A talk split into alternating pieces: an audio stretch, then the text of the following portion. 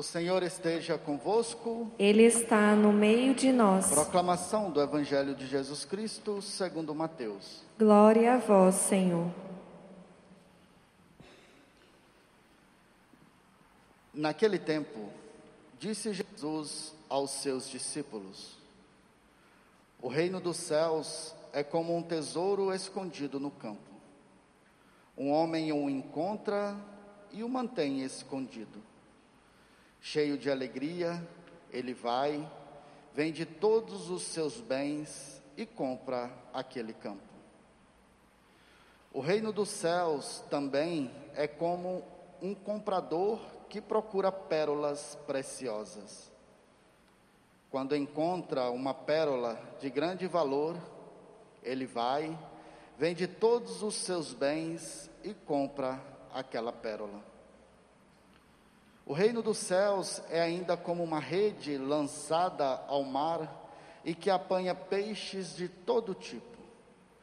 Quando está cheia, os pescadores puxam a rede para a praia, sentam-se e recolhem os peixes bons em cestos e jogam fora os que não prestam. Assim acontecerá no fim dos tempos. Os anjos virão para separar os homens maus dos que são justos, e lançarão os maus na fornalha de fogo. E aí haverá choro e ranger de dentes.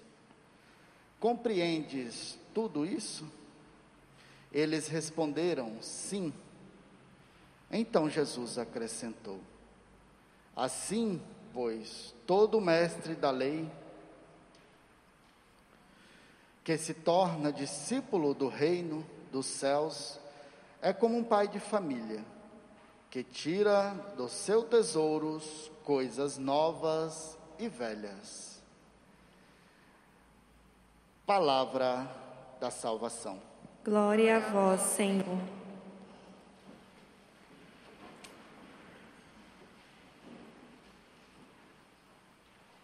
Fazer uma pergunta para vocês. Se Deus aparecesse em sonho para você, segundo a liturgia de hoje, o que, que você deveria pedir para Ele? Para quem acompanhou bem a primeira leitura, principalmente, e o finalzinho da segunda, o que, que você deveria pedir? O que, que nós deveríamos pedir para Deus? A sabedoria para procurá-lo e sermos justificados. Então agora eu vou explicar. É, o reino dos céus é o próprio Cristo. Todo mundo já sabe disso. Ele é o reino dos céus, porque ele é o próprio céu. Quando nosso Senhor estava na cruz e disse ao bom ladrão: Hoje mesmo estarás comigo no paraíso. Ou seja, ele é o céu. Ele é a própria felicidade eterna. Ele é a vida eterna. Ele é a ressurreição e a vida eterna. É Ele. O reino dos céus é Ele, porque Ele é Deus. Quando Salomão pediu a sabedoria, foi para governar aquele povo de Israel. Hoje nós temos que pedir a sabedoria para buscar a pérola preciosa, ou seja, buscar a pérola que está escondida, esse tesouro escondido que é nosso Senhor, para nós sermos o que? Salvos. Quando na segunda leitura fala que Deus os predestinou, os chamou a ser santos e os justificou. O que, que é a palavra justificar na Sagrada Escritura? Sabe o que, que ela significa? Salvação. Lembram quando nosso Senhor foi ser batizado? Que ele entrou nas águas e João Batista falou assim: Eu é que devo ser batizado por você. E nosso Senhor falou assim: Não, deixe como está, porque é necessário que se cumpra toda a justiça. Ou seja, quem for batizado será salvo. Então a palavra justificação significa salvação. Então, como é que nós temos que fazer para buscar essa pérola preciosa? Vocês sabem? Como é que a gente acha essa pérola preciosa? Através de uma única coisa, que nós chamamos de oração. Não existe outro meio de você encontrar o Senhor, a pérola, o tesouro se não for por meio da oração. Agora eu pergunto para vocês: é fácil rezar? Todo dia você vai ter ânimo? Você vai ficar rezando com a cabeça no mundo da lua? Sim, não é? Uma vez eu me confessei e falei, padre, eu fui rezar agora pela manhã e minha cabeça estava no mundo da lua. Ele falou assim: ah, é? Reza no mundo da lua, mas não pare de rezar. A forma de nós deixarmos tudo para encontrar esse tesouro hoje que vai preencher a tua e a minha alma é por meio da oração, gente. Não existe, não tem outra forma. A gente vem à missa, a gente comunga o próprio Cristo, mas para esse Cristo nos manter numa vida justa, ou seja, numa vida de salvação, nós temos que ter esse fogo dentro de nós que chamamos de oração. Vai dar preguiça? Vai. Vamos colocar o cansaço na frente, vamos. Vamos colocar o sono na frente, nós vamos. Vamos colocar a desconcentração, nós vamos colocar. Isso é natural para o homem. Porque a oração, ela é um combate, vocês sabem disso. A gente vai começar a rezar, distrai, dá sono, caímos no, no, caímos no sono. A gente vai rezar, a gente distrai, está pensando nas contas para pagar, está pensando nisso, naquilo, tem que fazer isso, tem que fazer aquilo. Enfim, a gente acaba fazendo muitas outras coisas a não ser nos concentrarmos para a oração. Vocês sabem que tem um grande santo, São José Maria Escrivá de Balaguer, né? que ele dizia que para a gente medir a nossa amizade com Cristo é a forma que a gente reza. Perceberam como é forte a oração, gente? Do jeito que você reza, da forma que você reza, é medido o seu grau de amizade com Cristo. Agora eu vos pergunto: estamos sendo amigos de Cristo?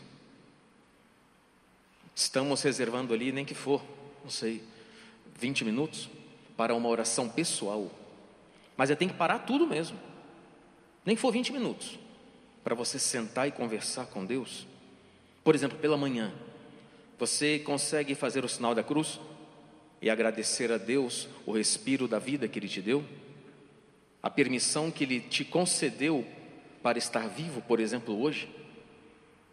Quando você vai dormir, você faz o exame de consciência? Durante todo o dia, os pecados que nós cometemos? Você faz isso? Vocês sabem que nós padres temos que fazer algumas orações durante o dia, né? E a última oração nós chamamos de oração das completas, ou seja, para completar o dia, para fechar o dia. E antes do salmo, existe um exame de consciência que a gente faz. Que a gente vai ter que parar um pouquinho ali à noite antes de dormir e falar: Nossa, eu fiz isso, fiz aquilo outro que não agradou a Deus, não fui justo nisso. E no final, quase das completas, tem uma oração que a gente pede para que tenhamos uma noite santa, uma noite tranquila e no fim da vida, uma morte santa. A gente pede isso, gente, todas as noites para estarmos preparados, porque se o Senhor vier nos buscar de madrugada, nós vamos estar sem pecado e podemos ir ao seu encontro. Convido a todos vocês essa semana a se apegarem à oração, mesmo que não tenham vontade, viu? Porque muitas vezes nós não vamos ter, mas é necessário, porque quem não reza não será justificado. Quem não tem essa intimidade, esse nível de carinho, esse nível de amizade para com o Senhor, nunca vai conseguir prosperar na vida espiritual. Nunca vai conseguir as coisas do alto se a gente não tiver intimidade com esse reino dos céus. Você que é casado, tem sua família, você que é solteiro, reze. Quando a família se reúne, é mais forte ainda. Quando dois ou três estiverem reunidos, eu estarei. Se estiver sozinho, reze. Se estiver acompanhado, reze. A gente, quando a gente reza, a gente avança. Quem não reza, regride. Quem reza consegue a salvação, quem não reza fica para trás. Não tenham medo, não tenham receio da preguiça, enfrenta, enfrenta a preguiça. Muitas vezes vai dar preguiça sim, enfrenta. Não tenham medo de pegar o seu texto, pegar o seu rosário, vir a adoração, dobrar os joelhos, passar na frente das igrejas, fazer o sinal da cruz, sinal da cruz na hora que for comer, do café, do almoço. Faça essas pequenas coisas, gente. Isso nos ajuda de uma tal forma, vocês nem querem imaginar. Não sei se vocês já perceberam quando vocês vão comer fora. Alguém faz o sinal da cruz? No restaurante? Primeiro que é uma forma de evangelizar, né? Equivale a muitas palavras. Um sinal da cruz que você faça. Ou quando você vai almoçar, ou quando passa na frente de uma igreja. Isso já é uma oração. Que nós possamos estar atentos às pequenas coisas, viu gente? Eu sempre digo, rezem, rezem bem. Muito, muito, muito, eu acho que não, porque tem gente que reza, reza, reza, não muda de vida.